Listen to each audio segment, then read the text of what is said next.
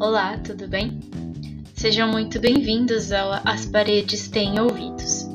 Meu nome é Ana Rita, mas vocês podem me chamar de Ana. E este é o meu podcast, um espaço onde nós sabemos que sempre teremos com quem conversar.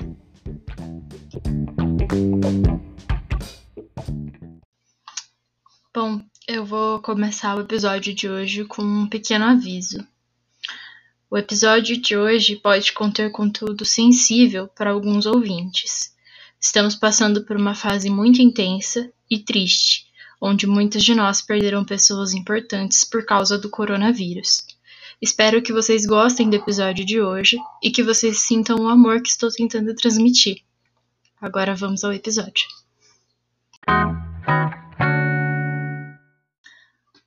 Nosso tema de hoje é muito doce, muito meigo e cheio de amor incondicional. Hoje eu vou falar sobre o Dia das Mães. o Dia das Mães é comemorado praticamente no mundo inteiro. É, nós amamos homenagear nossas mães e aqui no Brasil ele é comemorado no segundo domingo de maio.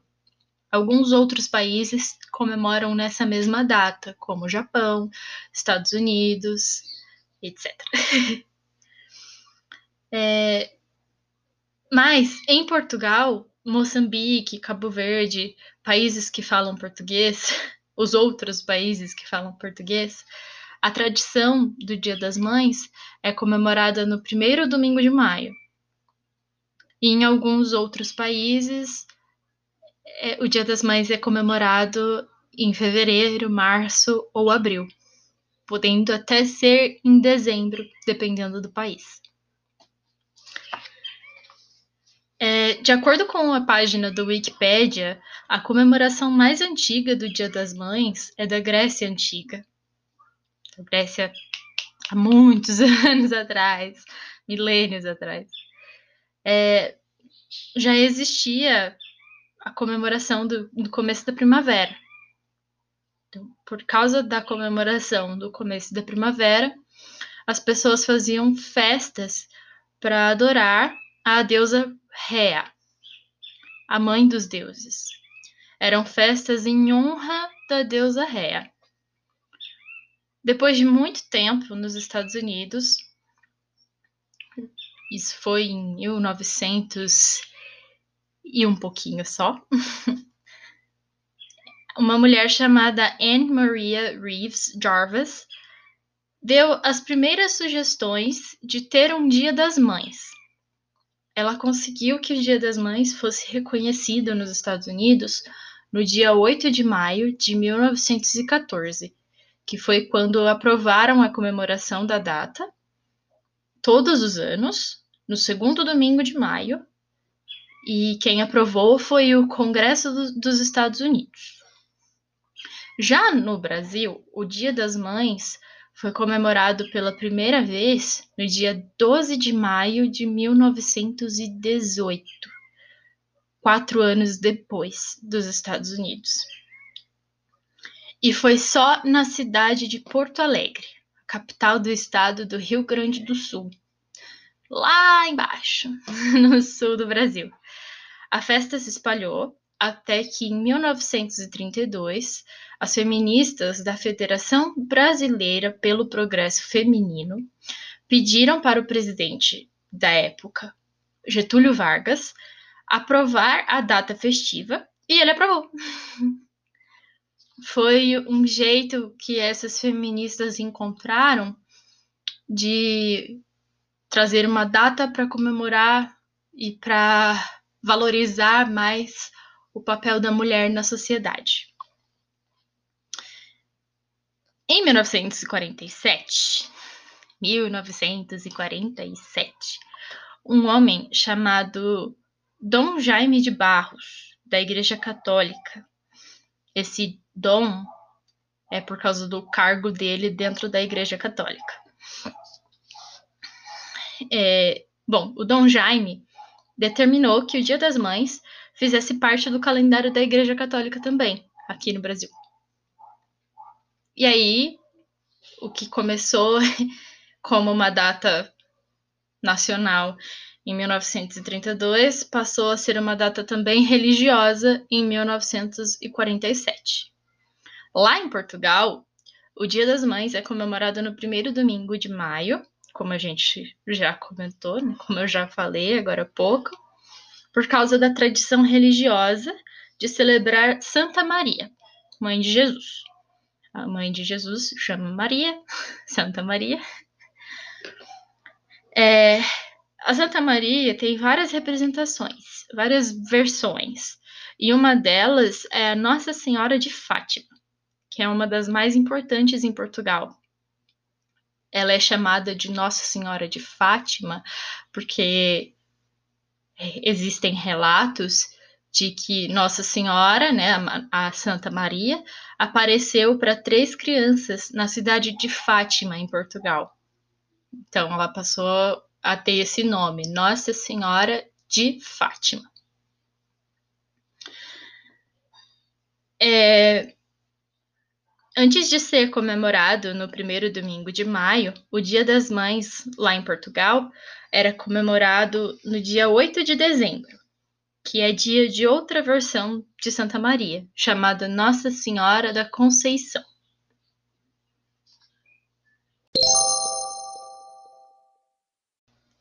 Bom, agora que falamos de história, vamos falar um pouco sobre as mães, as mulheres mais importantes da nossa vida. Seja uma mãe, sejam duas mães, seja mãe biológica, seja mãe adotiva? Tendo elas escolhido a gente ou sendo escolhidas para nos ter, elas amam a gente. E ter uma relação boa com as nossas mães é sempre muito gostoso. É muito bom, é bom demais. Elas cuidam da gente muito bem e com o coração. É o que a gente chama de amor incondicional. É um amor sem condições. Um amor sem condições, incondicional, é um amor que não tem limites, ele não tem nenhum detalhe que limite ele. É um amor que sempre cabe mais um. que sempre cabe mais um pouquinho. E a mãe, ela é uma pessoa tão importante, mas tão importante, que existe a expressão ela é como uma mãe para mim. Que quer dizer que uma mulher que não é a nossa mãe, ela cuida de nós, como se fôssemos filhos dela. E por falar em expressões, hoje eu tenho algumas frases típicas de mães que todo mundo já ouviu e que toda mãe já falou. Essas frases são muito típicas, pelo menos aqui no Brasil. Eu tenho certeza que os brasileiros que escutarem esse podcast vão se identificar e vão ter pelo menos uma ou duas histórias para contar sobre cada frase. Vamos lá? Primeira frase. Você não é todo mundo. Meu Deus! Não tem um filho nesse mundo que nunca tenha ouvido essa frase ou alguma parecida. Não existe pessoa neste planeta que tenha uma mãe que não tenha ouvido a mãe falar isso. Você não é todo mundo, seja na língua que for. A mãe, ela usa essa frase quando o filho pede para fazer algo ou para ir a algum lugar que ela não gosta ou que não dá para pagar. Que não tem como pagar, que não tem dinheiro para ir geralmente o diálogo é mais ou menos assim. Mãe, posso ir para a praia com os meus amigos? A mãe responde: Não, não pode. Ou não, é perigoso. Ou então, não, não temos dinheiro para isso agora. Aí o filho responde: Mas, mãe, todo mundo vai. E aí a bomba cai na nossa cabeça. A mãe fala: Mas você não é todo mundo? E às vezes completa. Se todo mundo pular da ponte, você vai junto? Você também pula? É, é clássico, assim, toda mãe fala isso. E aí, assim, nada feito. A partir daí não tem mais conversa, a mãe já decidiu e acabou.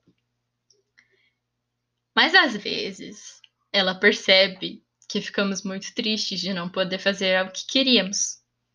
Quando ela percebe a nossa tristeza, que a gente ficou chateado, ela vem conversar. E sugere alguma coisa diferente para fazer. Ou então acaba deixando a gente fazer ou ir onde a gente queria. Mas é, as exceções são poucas. Geralmente a mãe falou que não e a gente tem que aceitar que é não.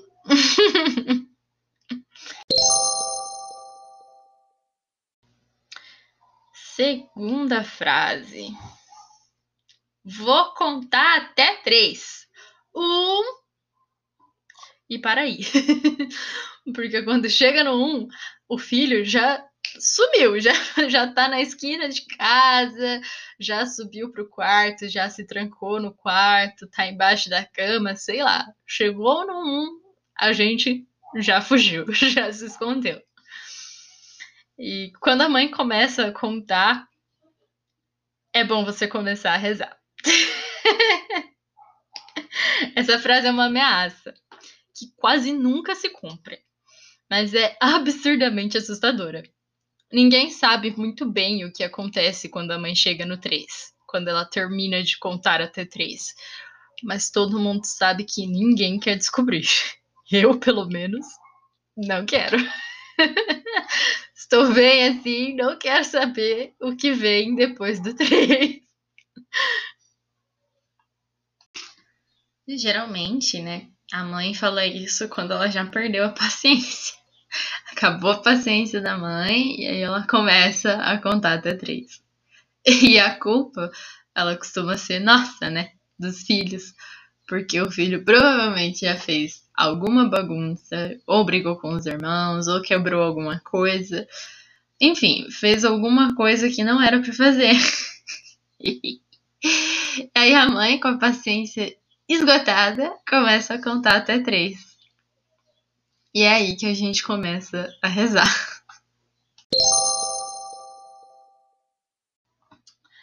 Terceira frase. Na volta a gente compra. Essa frase dói. Porque a gente nunca compra. As mães usam essa frase para tentar distrair os filhos de alguma coisa que eles querem comprar, mas que é ou muito caro e vai estragar rápido, ou completamente desnecessário. Costuma ser porque é muito caro e vai estragar em pouco tempo. Nos shoppings, nos, a gente chama só de shopping aqui no Brasil, mas o termo correto, entre aspas, nos Estados Unidos é shopping mall. Então, no, nos shoppings aqui no Brasil, sempre tem um quiosque que vende balões metálicos com desenhos de personagens. Aqueles balões com gás hélio dentro, sabe? Que flutuam sozinhos. Que tem desenhos de personagens de, de, de animação ou de filme, alguma coisa assim como super-heróis ou princesas. As crianças querem os balões porque acham bonitos, mas a gente sabe que criança se distrai com uma facilidade. Tão fácil uma criança se distrair. E por isso as mães dizem: na volta a gente compra. Em outras palavras, quando estivermos indo para casa, compramos. E aí você segue seu caminho com a sua mãe para fazer compras de outras coisas, para sei lá, para ir almoçar no shopping. E na hora de voltar, né, na tal da volta, você já esqueceu o que você queria. você já esqueceu o que você queria e já não, não sente mais falta de comprar aquilo. Então, criança concorda que na volta compra e esquece que na volta ia comprar e não compra. Por isso que a gente nunca compra o que, o que a mãe fala na volta, a gente compra.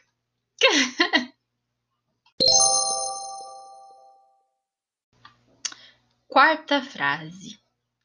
Se eu for aí e achar reticências. Como bons adolescentes, nós nunca sabemos onde guardamos as coisas. Porque normalmente quem guarda as roupas, os livros, quem arruma a bagunça do adolescente no quarto é a mãe. E o adolescente, né? Nós, a criança, o adolescente, não se importa de prestar atenção nessas coisas. Então, quando vamos procurar por alguma coisa no nosso quarto, como uma calça ou um CD, nós perguntamos para as nossas mães. O problema é que geralmente a mãe está ocupada com outras coisas. Quando nós gritamos dos nossos quartos: Ô oh, mãe, cadê meu CD do Fresno? a mãe responde: Está na gaveta de cima da sua escrivaninha. Aí a gente responde: Não tá, mãe, eu já olhei. E aí vem a frase: se eu for aí e achar. E ela vai. E ela acha. E o CD estava exatamente aonde ela disse que estaria. Como? Meu Deus, como que a mãe consegue fazer isso? Já me aconteceu tanto. É um clássico.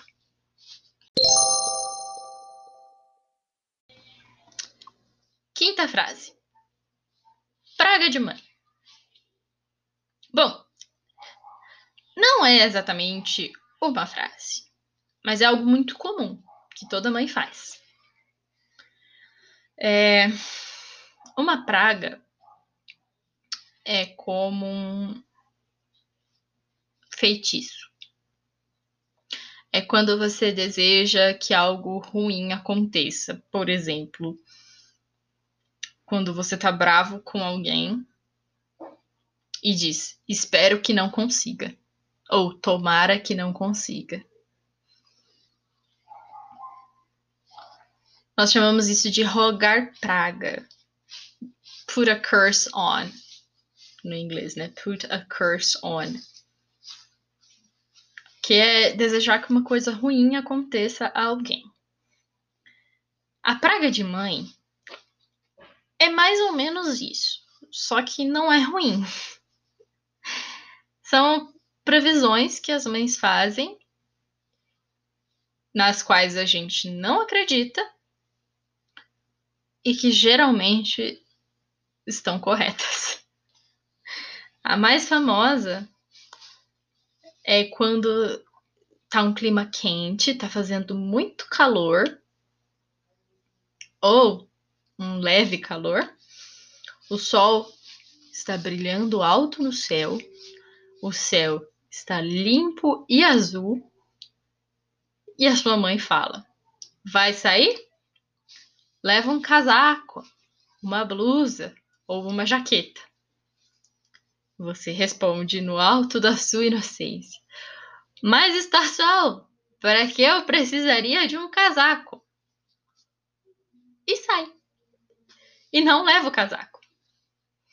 Aí, horas depois, quando você está voltando para casa, começa a esfriar.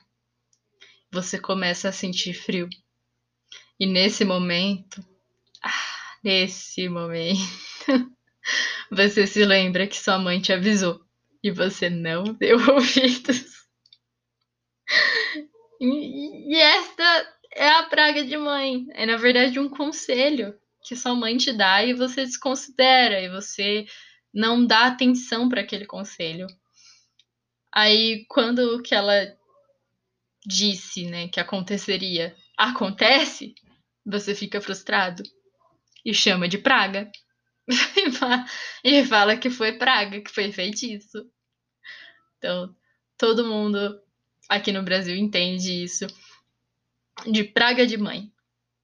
O pessoal ainda fala é, praga de mãe pega. Quer dizer que essas pragas, entre aspas, de mãe funcionam. Porque se sua mãe falou para você levar casaco porque vai fazer frio, vai fazer frio. Não tem discussão. Pode estar fazendo 32 graus Celsius lá fora. Se a sua mãe falou, leva o casaco porque vai esfriar, isso quer dizer que vai esfriar. E, e se você não levar o casaco, você vai passar frio.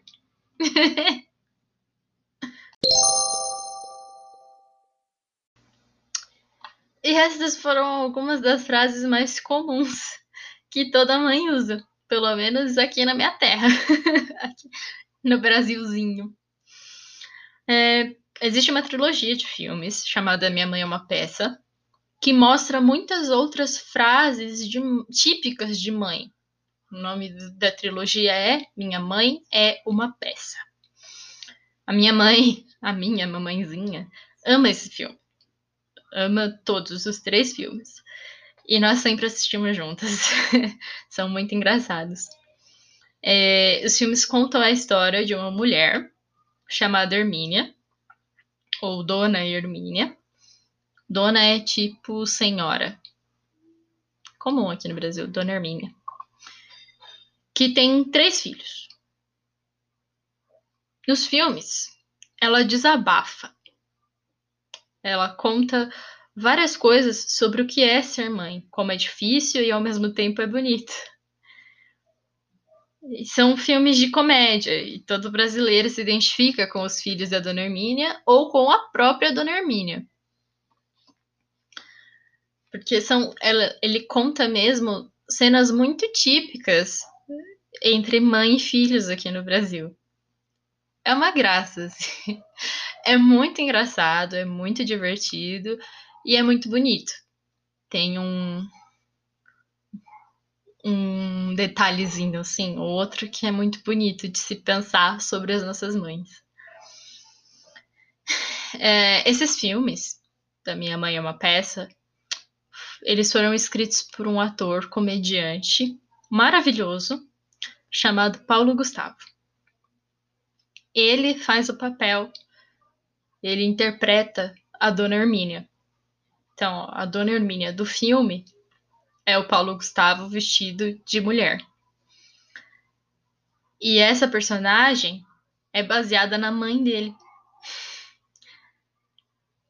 E, e ele mostra muito bem nesses filmes a essência de uma mãe é, essa caricatura, a gente chama de caricatura, que é quando você pega uma pessoa e exagera um pouco algumas coisas que ela faz. Então, todas essas frases que eu comentei hoje, se você juntar todas elas em uma mãe só, num único dia, vira uma caricatura. Porque é exagerado. E ele faz isso, ele faz essa caricatura da própria mãe. E é muito legal, é muito divertido. E eu adoro. Mas, infelizmente, nessa Semana das Mães, nós tivemos uma notícia muito triste. Muitos brasileiros ficaram muito tristes, porque no dia 4 de maio de 2021, esse ator tão doce, que era o Paulo Gustavo, ele nos deixou. Ele teve coronavírus, né? Ele pegou o coronavírus e infelizmente ele não conseguiu se recuperar. Ele foi um ótimo representante das mães. Então, assistam aos filmes dele porque são maravilhosos. E já estamos chegando no final do, do episódio. Então eu quero pedir para vocês se protegerem, se cuidem bastante, porque esse vírus eu nem sei o que eu digo. Esse vírus é complicado. Então, lavem as mãos, usem álcool em gel e usem máscara. A máscara é muito importante. E eu vou encerrar hoje com uma citação, uma coisa que o próprio Paulo Gustavo disse, que é o seguinte: Diga o quanto você ama, a quem você ama. Mas não fica só na declaração, gente. Ame na prática, na ação. Amar é ação. Amar é arte. Então, pessoal, digam eu te amo com mais frequência. E cuidem bem das pessoas importantes para vocês, assim como as nossas mães cuidam de nós. Hoje o episódio ficou um pouco longo e acabou ficando um pouco triste, mas eu quero encerrar, encerrar mesmo agora com amor e alegria. É, nesse Dia das Mães, demonstre para sua mãe ou para a pessoa que fez o papel de mãe na sua vida a pessoa que cuidou de você como se fosse sua mãe, o quanto ela é importante. Ter flores, ter um abraço, faz um café da manhã, tirem fotos e me mandem. Ou pelo arroba paredes podcast no Twitter ou no Instagram. Ou postem nos stories do Instagram e me marquem para eu ver todo esse amor reunido.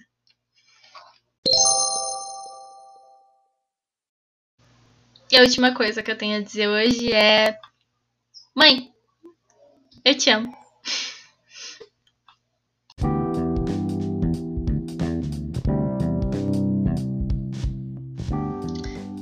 Isso, pessoal. Esse foi o nosso episódio de hoje do As Paredes Têm Ouvidos.